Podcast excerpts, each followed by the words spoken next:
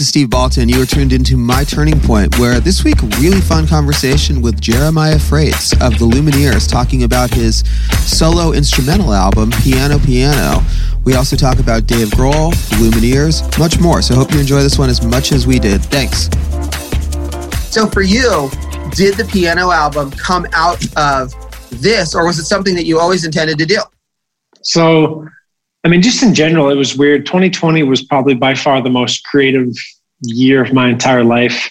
And in a lot of ways, it was probably also the most difficult, just mentally dealing with um, so much time at home, isolation, worrying about the global pandemic. But uh, the solo album that I released, um, Piano Piano, was something that was kind of in the works for the better part of a decade um, I always knew that I wanted to record an album that was like revolved around a solo or revolved around a piano, grand piano, upright piano.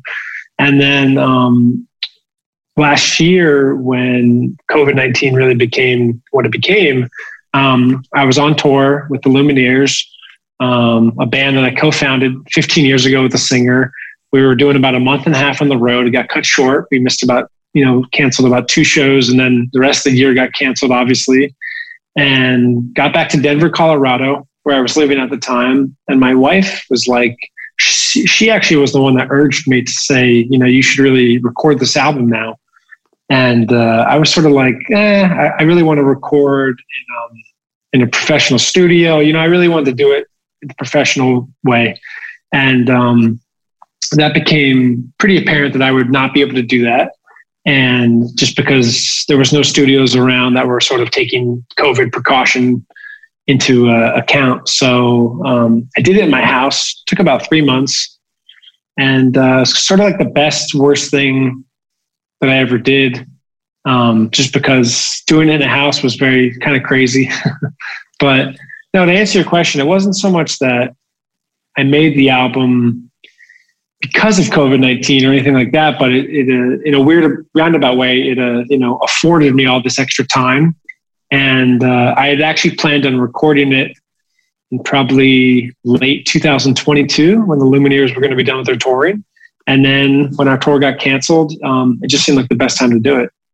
Interesting. So you were planning on it, but that's kind of what I was getting at a little bit with the timing too. Is that that's what I was, you know, a lot of artists have found because, like I talked about it with, I believe it was Tim McGraw, and I talked about it with a couple other people.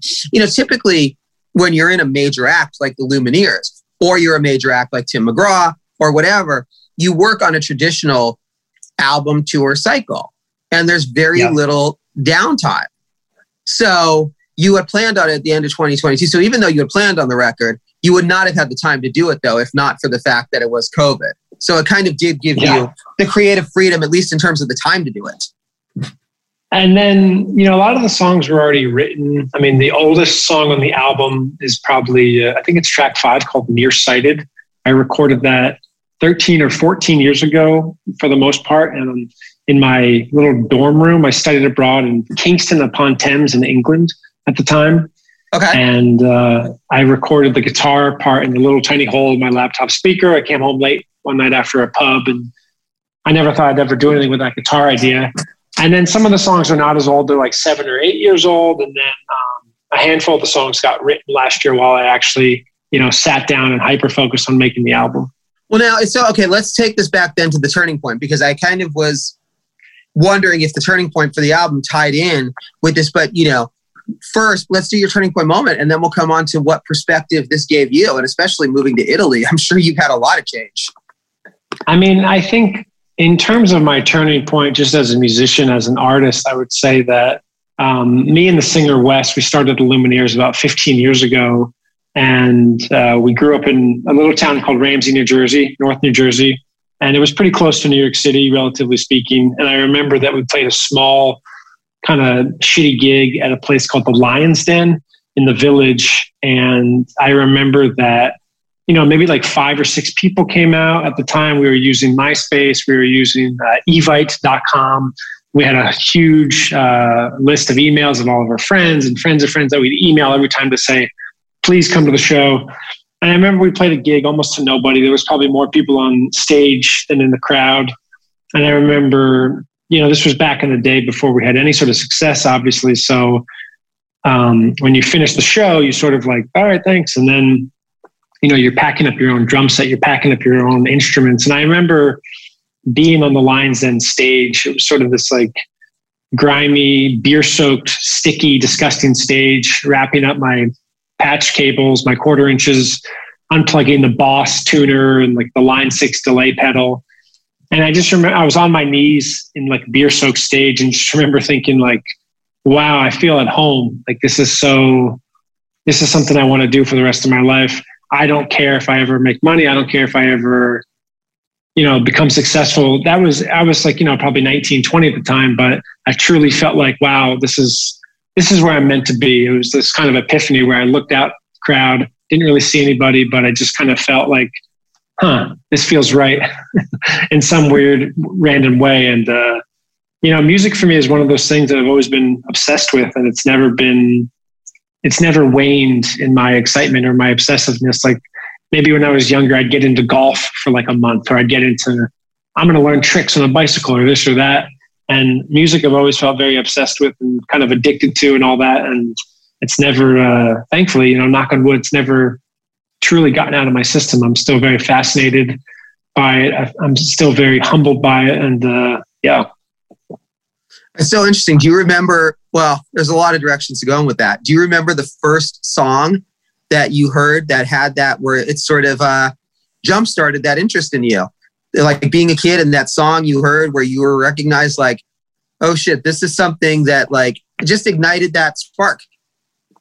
So, growing up in New Jersey, uh, we were like the only family not to have cable TV, which was kind of a big deal. Like, I don't know, like growing up, like just kids and friends and friends of friends, they don't have cable TV. And we are me, you know, I felt like we were the only person in the whole world that didn't have cable TV. So we had channels two through 13. So we obviously didn't have like MTV and all that stuff, VH1. And, um, but I remember when me and my brother, and my parents, we would go to my my grandmother's house in Pompton Lakes, New Jersey. She had cable TV, and me and my brother we'd run upstairs and we turn on MTV. And there was just so many songs and so many music videos that we saw. It kind of felt like this taboo thing that we weren't really allowed to like watch MTV or something like that, and we were.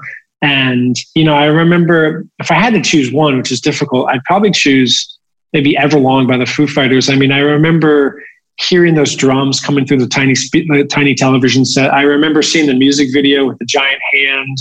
I remember just how cool that music video was. It's still like you know it's such a such a cool video to this day, and uh, I still feel like that song you know it was one of the biggest influences on my life in terms of you sort of jump starting like wow I want to play drums like what the hell is coming through the speakers right now. This is sort of that you know what is that and, you know, even when I got drums years later, that's like one of the worst songs to start on because it's so difficult. But I'd have to choose like one of those moments as, as that moment, like probably turning on MTV and seeing that music video for the first time and just being like, wow, like, because you don't even understand music when you first get into it. You're just sort of like, what is that? It's almost like watching a car wreck on the side of the road, or on the other hand, like watching something beautiful and you're like, you're young and you're impressionable and you're like, what is that? I want to, I want to learn more about that. But then the TV turns off and you go back downstairs and then you're like, you don't have, it's not like today when you have your phone or the internet is readily available where you can like, oh, what is that? Oh, I love that. And then you can watch it a billion times. It was more like, not to be like back then it was like this, but you know, back then you saw something and then maybe you saw it the next day, or maybe you saw it a month later. You didn't really know the next time you'd hear or see the same piece of media. So, yeah. You know what's so cool about that, though? A lot of directions go, but it's interesting because you said, okay, so Lumineers started what, about 15 years ago, 15, 16 years ago now? Yeah.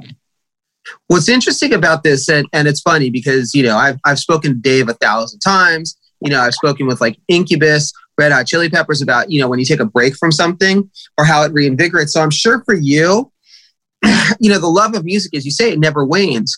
But getting this opportunity to do piano, piano, and doing something totally different, have you found that it also is something that reinvigorates you musically? And and even if it even if your love for the Lumineers had never waned, just you know, getting to explore a different side as an artist is just something that's exciting. So doing this record, did you find that it really sort of, uh, you know, reignited a passion you or just excited you to get to explore something totally different? I mean, I think you hit the nail on the head. It really reinvigorated me as a person, as a musician. I think that it, I felt like I was, I felt like I cut my teeth again, um, being a musician, because I was like, I was alone in Denver making it. And I worked uh, remotely with this guy named David Barrett, who co-produced and co-engineered the album. But he was all the way over in the New York State, so we were doing like FaceTime and that type of thing. But excuse me, there were many hours of the day, obviously, where I was by myself, listening to hundreds of voice memos that I had collected over the years in a Dropbox folder, and I sort of like probably took the best, I don't know, 50 voice memos that I found from Dropbox, and I wrote each song idea on a piece of like yellow legal pad and I put it all on the floor. And I'd go on the stairs and I'd look at all 50 of them and I'd say, oh, that could be a verse, that could be a chorus. And I'd start to mix and match. And, um, you know, being 15 years in a band, me and the singer Wesley, we write all the music together.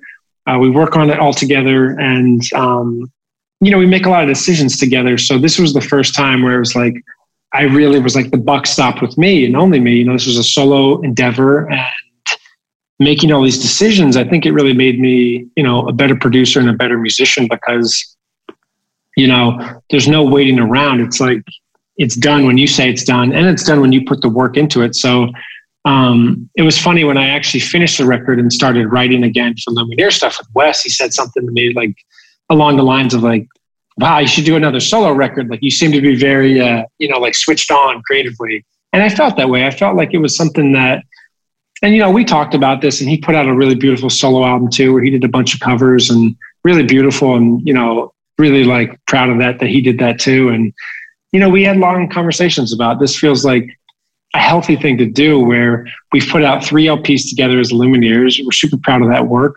And this felt like something that you know i think the biggest the one of the worst things that either of us could do would be to put out something that could be a great Lumineer song, but not as a Lumineer song. And I think that would be, you know, we've sort of talked about that. We sort of put that on the table, like, hey, like let's try to avoid that.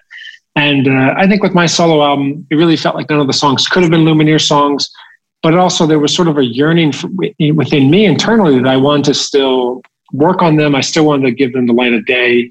And uh, so, yeah, it wasn't like, you know, finish finishing and completing this album didn't feel like something small had occurred inside me. It felt like it was a monumental like affirmation or something of like, wow, this is felt really healthy to do. It was really fun to do. It was really difficult to do. And uh, yeah, it kind of made me step back when it was all done, like mixed, mastered, done. I was really proud of it and thought like, wow, that was, you know, a lot of work. When I listen to it now, I'm sort of like, wow, I don't remember actually putting all that time and effort into it, but got done somehow. So yeah, it was cool. See, I love this analogy as you talked about reinvigorating you and reinvigorated, like, you know, do you feel like it takes you back to being on stage at the Lion's Den? It kind of feels like it has that same feel. I feel like it got, yeah, it got me back down to like, I don't know. I've always thought about this. It's like the older I get, the more music I put out, the more music I work on. It's like when you're when you're starting out, someone's like trying to teach you how to like draw a circle or like a simple shape, like a fundamental shape. And then as you start to get better at drawing, you're trying to draw like faces and maybe architecture and landscape and all this other stuff. And then it's like at some point after like 10, 15, 20 years, you're like, I want to draw a circle again, or I want to draw a triangle. And I want to do like a dance, like a fucking awesome triangle, like a fucking awesome circle or something. And I felt like with this music, um, it can come across complex at times, I think. But at the end of the day, it was just, yeah, like trying to, you know, like find that love of just piano. And when I was really young, listening to like classical music and you know getting influenced by the Foo Fighters. On the other hand, the first music I really got influenced by was Beethoven stuff that my mom had bought a CD from years ago, and I was really in love with classical music. And somewhere in between the Foo Fighters and classical music, I developed um, like a barometer for what I really loved to to create. And uh, yeah, I think this album, Piano Piano, harked back to that, just like making simple chords, simple shapes. And I think that arguably, even if a song feels complex, um, it all started from a very like basic, fundamental, um, simple idea. I think so. Well, it's interesting because you know this goes back to two when you were talking about being on stage at the Lions Den, and obviously then since then, you know, there's five or six people there. you know, and but you Yeah. felt comfortable being on that sweaty stage. And then, of course, Lumineers gets to the point where you're headlining Red Rocks and you know Hollywood Bowl and places of this stature, and you're doing everything. But he's doing everything for you, and you're huge, and there's no sweaty stage anymore. Mhm. You know, Sure. so, I mean, I'm sure it's enjoyable. It's like when you look at the Stones or Springsteen or these huge artists who go and play little venues, like getting back to that thing because it takes you back to what you first fell in love with. I think that can be the most detrimental thing that can happen to an artist too is not putting yourself back in those vulnerable positions where if you never even like attending live music, even if it's even if you're going to see a band at the Hollywood Bowl, you know, a big place, I think even just the, the physical act of not being backstage and maybe trying to find parking and trying to wait in line, even if you're on the guest list, you still have to wait in some sort of line, you know, whatever it might be, and realizing like, wow, this is what we do for other people. Like people take time out of their day, they find a babysitter, they do whatever they do, they buy the tickets, and they buy beer and maybe drugs for the whatever, you know, they, they buy dinner, they go and they go into the show, they see it, and uh, it's like it's like you know for them it's like one of their biggest nights out of that year. Hopefully, if it's a good show, and uh, you know something about that. Yeah, trying to like stay in touch with that feeling, or artistically trying to stay in touch with like still doing things yourself and being vulnerable and remembering that. Um, yeah, I don't know. I guess just like the day that you become kind of like set the mode on uh, cruise control is probably the day that you start to sort of slide into the abyss of uh, a not good territory, you know, creatively. So Well, it's funny because I talk about this with artists all the time too, and I don't care how big you are, you know, like you still have to you can never lose that sense of fandom, you know, and I think that's what you're talking about is kind of the same thing. So, all right, I'll ask you then. What was the last moment that you geeked out meeting someone that that fandom? hmm, it's a good question. Let me think. Um, the last moment meeting it's someone geeking out. I haven't, I haven't like seen anybody in so long. I know, you know, just it's like you're like, wait, once upon a time there were live shows that I actually met people in person. And are we talking about like a celebrity or like some, like a, a musician that I'm like, wow, I, I'm really in love with, Whoever. Like, I mean, like I've geeked out meeting Sidney Poitier was incredible. wow. but also obviously, you know, like BB King, you know. So uh, the point being is that everyone, no I matter mean- how, I was just going to say, sorry, I- the, how, how successful you are, there's always someone who is above you that you still never lose that, you know, like, oh shit. I think one of the coolest moments, and I don't know why Dave Grohl seems to be popping up so much in this uh, discussion, but probably probably meeting Dave Grohl um, on our first album, we got to perform our song "Oh Hey" at the Grammys. This was years ago, and uh, I remember me and Wes we were doing like press junket on the red carpet, and um, the night before the televised Grammys, there's this sort of historic. Um, I'm blanking on the party. It's like a party and a really famous Clive Davis. producer kind of yeah, Clive Davis, you know, like party and um, very Clive few artists Gala, get to yeah. play that. Yeah, that was super cool. We got to perform and we performed our song "Oh Hey" there as well the night before the televised Grammys, and uh, we were playing. And I used like a crash cymbal in the song. At least I used to when I played it live many years ago. And so I'm stand, I like stand up for that song, but then I hit the crash cymbal with the tambourine. It's very like kind of a strange thing to do. And I was having a lot of trouble with the crash cymbal stand where um, it kept dropping. And like during the song, I'd have to keep time and like raise it back up. And, you know, every time it fell down, I, I actually I remember seeing uh, Dave Grohl and Taylor Hawkins like right there sitting at the table, you know, the drummer and Dave.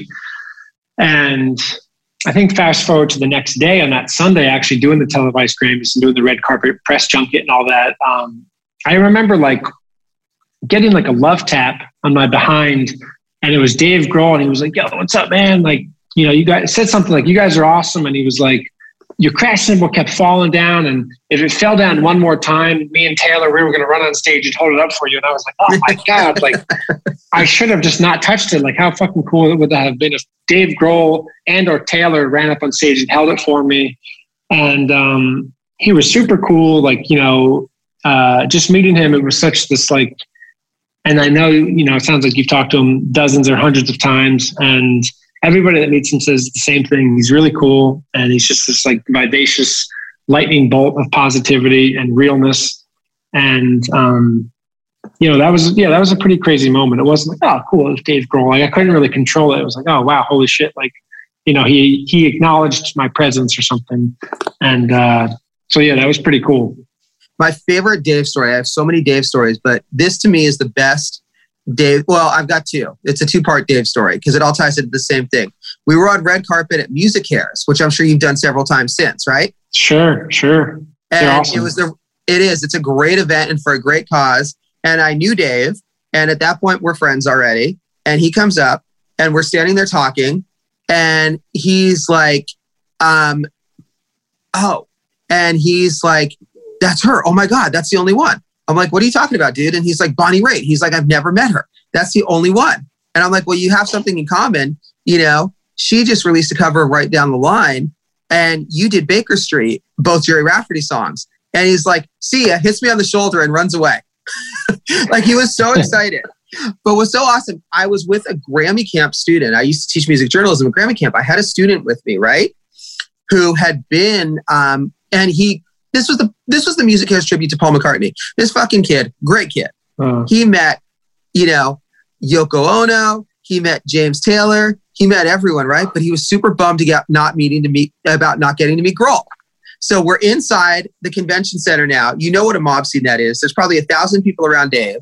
I tap Dave sure. on the shoulder and I'm like, hey, this is Julian. He's a high school student. Before I can even finish the sentence, Dave grabs his hand, He's like, hey, how's Grammy Week going for you? What do you think? Just locks in 100% on the kid, you know, and cool. I'm like, yeah. you are the coolest guy in the world for, you know, acknowledging the kid and just totally locking in on him. So, yes, you know, he really is that cool guy.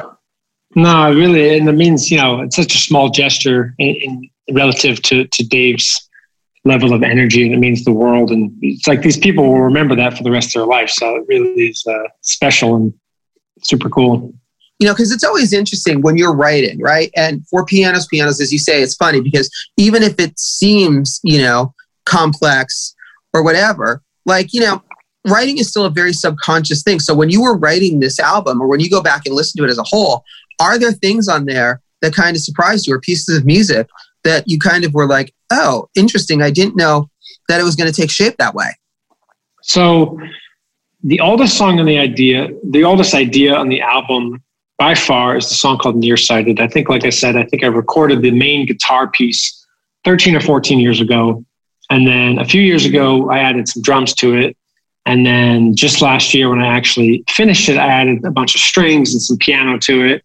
And there was something about that song that it was like the older the song, the more I wanted to make sure I kept it intact. And it was it was kind of like it was a kind of a rule I had in my head. It was a made up arbitrary rule, but there was something about it where I thought, well, if I was writing this 10 years ago or seven years ago or even four years ago, I was probably like locked into some sort of like meditative, like I was, I was, you know, attracted or being drawn to this uh, idea, this, this way to write it. And I might write it differently had I like tried to make it quote unquote better today. But there was something about I wanted to preserve it. Now, I wouldn't, you know, some of the ideas I was like, well, this is 10 years ago. This is actually categorically like shitty. I'm not just going to like preserve a shitty idea because like that would sound cool in an interview or something. It was like, I, you know, I would change some things if I didn't think I would do that today. But for the most part, I would, it was kind of cool to listen to some stuff and be like, wow, I really like that. I have no idea how to play that. So some of the, some of the time spent days or weeks cumulatively were like, trying to learn some of these ideas that I had written five years ago, seven years ago, and trying to be like, wow, that was really cool. I don't remember what the hell I was doing or what shapes I was making with my fingers and hand, or hands, but trying to like almost learn my own material.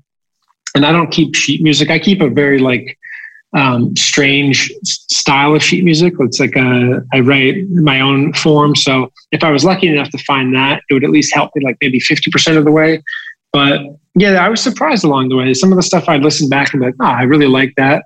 I don't remember how to play it. I'll learn it. And then um, some of the stuff came rather quickly. Like I felt like if I had to finish an idea, and I gave myself an arbitrary timeline, I think I really started recording around late March, early April, and I said like by July 4th, I want to be uh, mixing this thing, like almost done with mixing. So having some sort of arbitrary deadline, I think I finished within like a day, like literally a day. And I think there's something about you know when you give yourself a deadline, you just find yourself like it's like follow up right to the deadline, never before, never after, or something.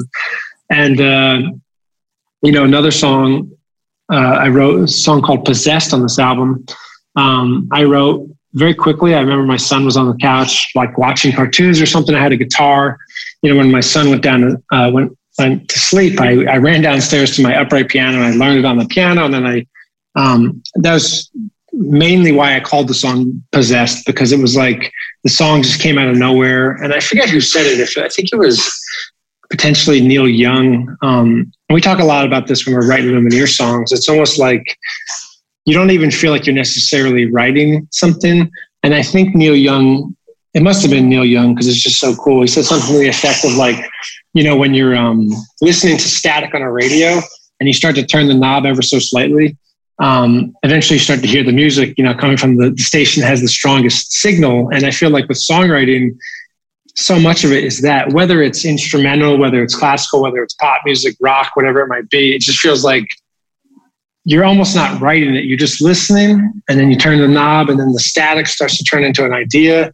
And um, sort of a roundabout way that the song "Possessed" got written was that I guess my mind was just totally clear and spaced out of all thoughts, and this the song popped into my head, and um, it was cool. I mean, and it's kind of crazy and scary and exciting that you know a song idea can change your life. And I'm not saying possessed is going to change my life, but I'm just saying in general, just the notion of the idea that as an artist, you could write a song idea in less than like five seconds and it could literally change the rest of your life. I mean, if you're Jack White, and I read a cool story where Jack White wrote that bass line to Seven Nation Army at a sound check in Australia. And I think it came like boom, boom, boom, boom, boom, boom, boom. And he, I think he asked like a sound guy or someone else at the you know, they were sound checking, like, do you think that's cool? And the guy was like, yeah, I don't know. It's pretty cool. And I think Jack White was like, I think, I think Jack White said something like, I think that's cool. I'm going to remember that. And then, you know, maybe that, maybe that bass line came out of him in like 10 seconds or less. And then that, you know, changes the course of history or changes the course of the rest of your life. So, um, songwriting is a very, uh, it's a funny thing. Cool, dude. Uh, thank you so much for your time. We covered a shit ton of stuff. Anything you want to add? I did not ask you about. No, this was great. Really different, really unique. And uh, this was great chatting with you again. Hopefully, we get to see you back in the States sooner than later. That'd be amazing. Yeah. Cool. Thanks, man. Have a good one. All right, you too. Bye. Bye. Hey, this is Steve Baltin. You've been listening to My Turning Point with special guest Jeremiah Fraites of the Lumineers. I belong with you. You belong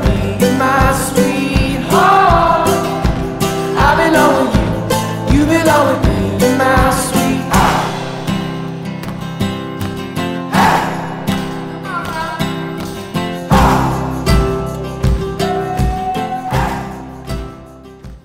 Introducing Under Armour's Infinity High Sports Bra. Its ergonomic design is molded to support the natural movement of your body. With cord out padding, the better breathability eliminates extra bulk without sacrificing support. And quick dry padding is Under Armour's fastest drying padding yet. When you're lifting heavy, running fast, and pushing yourself further than ever before, you need a bra that will help you go that extra mile and make you feel your best. Shop the Infinity High Sports Bra now at UA.com. It's NFL draft season, and that means it's time to start thinking about fantasy football. FantasyPoints.com features industry leading experts and prognosticators using proprietary hand charted data to help you score more fantasy points. FantasyPoints.com is the place to go for whatever kind of fantasy football you play. Whether you play fantasy football, daily fantasy sports, or do a little bit of everything, Fantasy Points has the meticulously researched content to guide you to victory. And why wait for the fall? Fantasy Points also covers the new spring football league, the UFL. Join the guru, John Hansen, Scott Barrett, Joe Dolan, and other massive names in the fantasy football universe with an exclusive offer. Use code Pantheon for 15% off any fantasy points package, including the all in package, with access to every article, tool, and data nugget that Fantasy Points has to offer. That's fantasypoints.com and code Pantheon for 15% off at Fantasy Points. Fantasypoints.com, code Pantheon. Score more fantasy points.